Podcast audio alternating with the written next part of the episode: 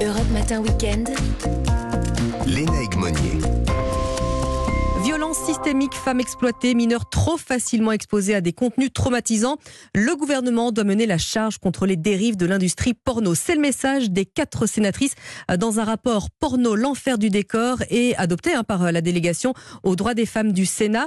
Bonjour Justine Atlan. Bonjour. Vous êtes directrice de l'association e-France et vous alertez depuis bien longtemps, bien trop longtemps sur l'accès trop facile du porno au jeune public. Pourquoi est-ce que c'est si difficile de faire changer les choses? Parce qu'on touche à un sujet, un sujet un peu tabou quand même. On parle de, de, de pornographie, donc on parle de, de sexualité, euh, de fantasmes, d'excitation, voilà, de sujets qui sont qui sont qui sont tabous. Et puis on passe, on parle d'une époque finalement euh, qui a vu Internet arriver depuis une vingtaine d'années avec des pratiques qui se sont quand même très très installées euh, pour les adultes, mais aussi malheureusement pour des adolescents.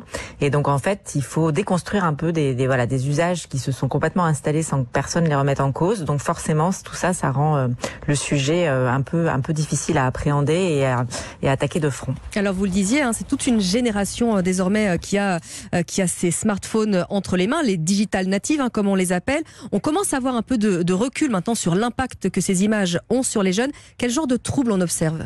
Bah, ce qu'on observe d'abord, c'est euh, pour, pour, pour, les plus jeunes qui, qui, qui, sont confrontés à ce type de, de contenu sans trop les chercher, hein, euh, parce que des copains vont leur montrer des choses comme ça, que ça peut provoquer des troubles du sommeil, ça peut provoquer des cauchemars, ça peut provoquer pour certains euh, des, des, comportements un peu anormaux avec des attouchements sexuels ou la volonté de reproduire des scènes, des choses comme ça. Donc c'est ça qui peut montrer qu'un un enfant a été confronté à ces scènes-là et qu'en fait il sait absolument pas quoi en faire dans son cerveau qui est pas du tout euh, programmé euh, pour pouvoir analyser et traiter ce type d'image parce qu'il ne sait pas ce que c'est mhm. et c'est normal à, à, son âge. Et puis pour les plus grands, pour les adolescents qui vont malheureusement prendre ce type de contenu comme comme des modèles de, de, de, sexualité, comme une forme d'éducation puisque personne d'autre ne leur en donne, et eh ben ils vont ils vont reproduire un peu ces pratiques qu'on voit aujourd'hui sur les sites pornographiques des années 2000, qui sont des contenus quand même extrêmement extrêmement violents et en tout cas dégradants pour la femme et où elle est elle est elle est elle est, elle est totalement objet de l'homme pour, pour la plupart mhm. des contenus. Et donc les adolescents vont reproduire ces, ces, ces standards là euh, en y trouvant euh, absolument pas d'épanouissement individuel, sexuel, les garçons comme les filles, hein, chacun dans des travers différents. Donc ça a des vrais, ça cause des vrais dégâts finalement, même sur la, la vie sexuelle des, ben, des, des, jeunes adultes et des adultes en devenir. Oui, parce que recevoir des images avant même de débuter une vie sexuelle, c'est ravageur. Ravageur également sur les rapports humains entre les jeunes garçons et les jeunes filles. Hein, c'est totalement dénaturé. Absolument, parce que c'est vrai que ce que euh, montre très bien le, le rapport des, des sénatrices, c'est que euh, la, la, notion de consentement est quand même relativement peu présente euh, en fait dans les dans les contenus pornographiques les plus les plus accessibles euh, et que ça tend à banaliser euh, le, le, le rapport de force finalement mhm. Euh, avec euh, voilà une mise en scène de voilà de, de non consentement des, des jeunes filles et donc c'est vrai que que les garçons peuvent penser que finalement les, les jeunes filles attendent ça ont envie de ça euh, avec vraiment des, des fréquentations. Et donc ça, ça, ça crée des, des, relations sexuelles, puisque la relation sexuelle, ça se fait à deux, ce n'est pas juste des pratiques individuelles. Et c'est vrai que c'est ça le mélange, c'est que la pornographie, elle est faite pour provoquer de l'excitation dans des pratiques plutôt individuelles, même si ça peut aussi favoriser dans des relations. Euh, mais les jeunes qui n'ont pas effectivement, comme vous le dites, euh, eu de pratiques euh, en, en, amont, euh, bah, vont reproduire, je dirais, à la lettre malheureusement euh, ce type de ce type de contenu. Si on résume et si on vous entend bien, dès lors qu'on met un téléphone portable entre les mains d'un enfant, on prend un risque. Est-ce qu'il faudrait pas réfléchir un petit peu là-dessus également? Revenir au vieux téléphone, euh, peut-être euh, pas smartphone quoi. Bah, c'est vrai qu'aujourd'hui le marché fait que les, les parents sont, sont, sont, face à un, un, choix complètement binaire. En fait, c'est rien du tout, donc pas de téléphone, etc. Ou tout de suite un smartphone.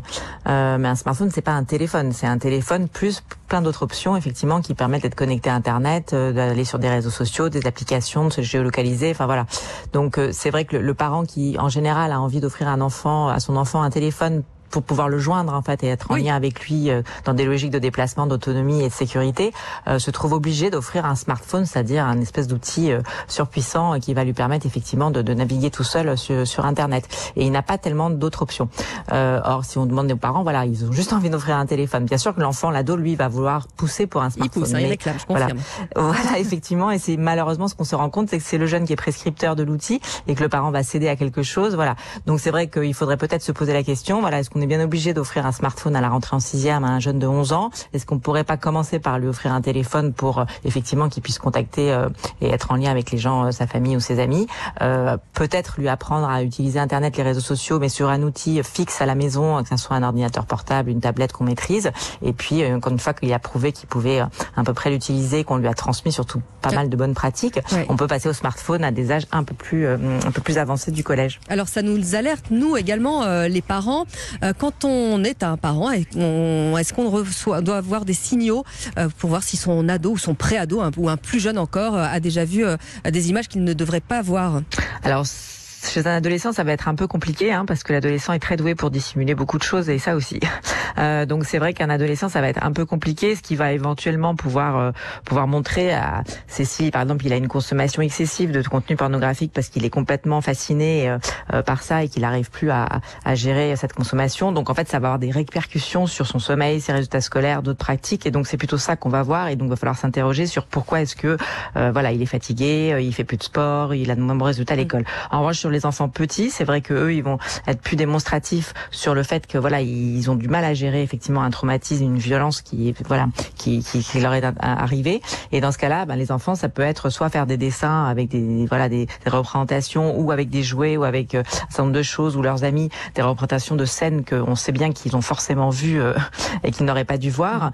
Euh, donc en général, les enfants vont plutôt manifester cette façon-là. Et là, effectivement, il faut creuser pour savoir si l'enfant a été témoin ou effectivement voilà de, de, de gestes ou, ou, ou malheureusement d'attouchement, ça peut être aussi le cas, mais aussi de d'avoir de, visionné des contenus pornographiques malgré lui. Et ne jamais perdre évidemment le lien et le dialogue avec avec nos enfants. Merci beaucoup, Justine Atlan.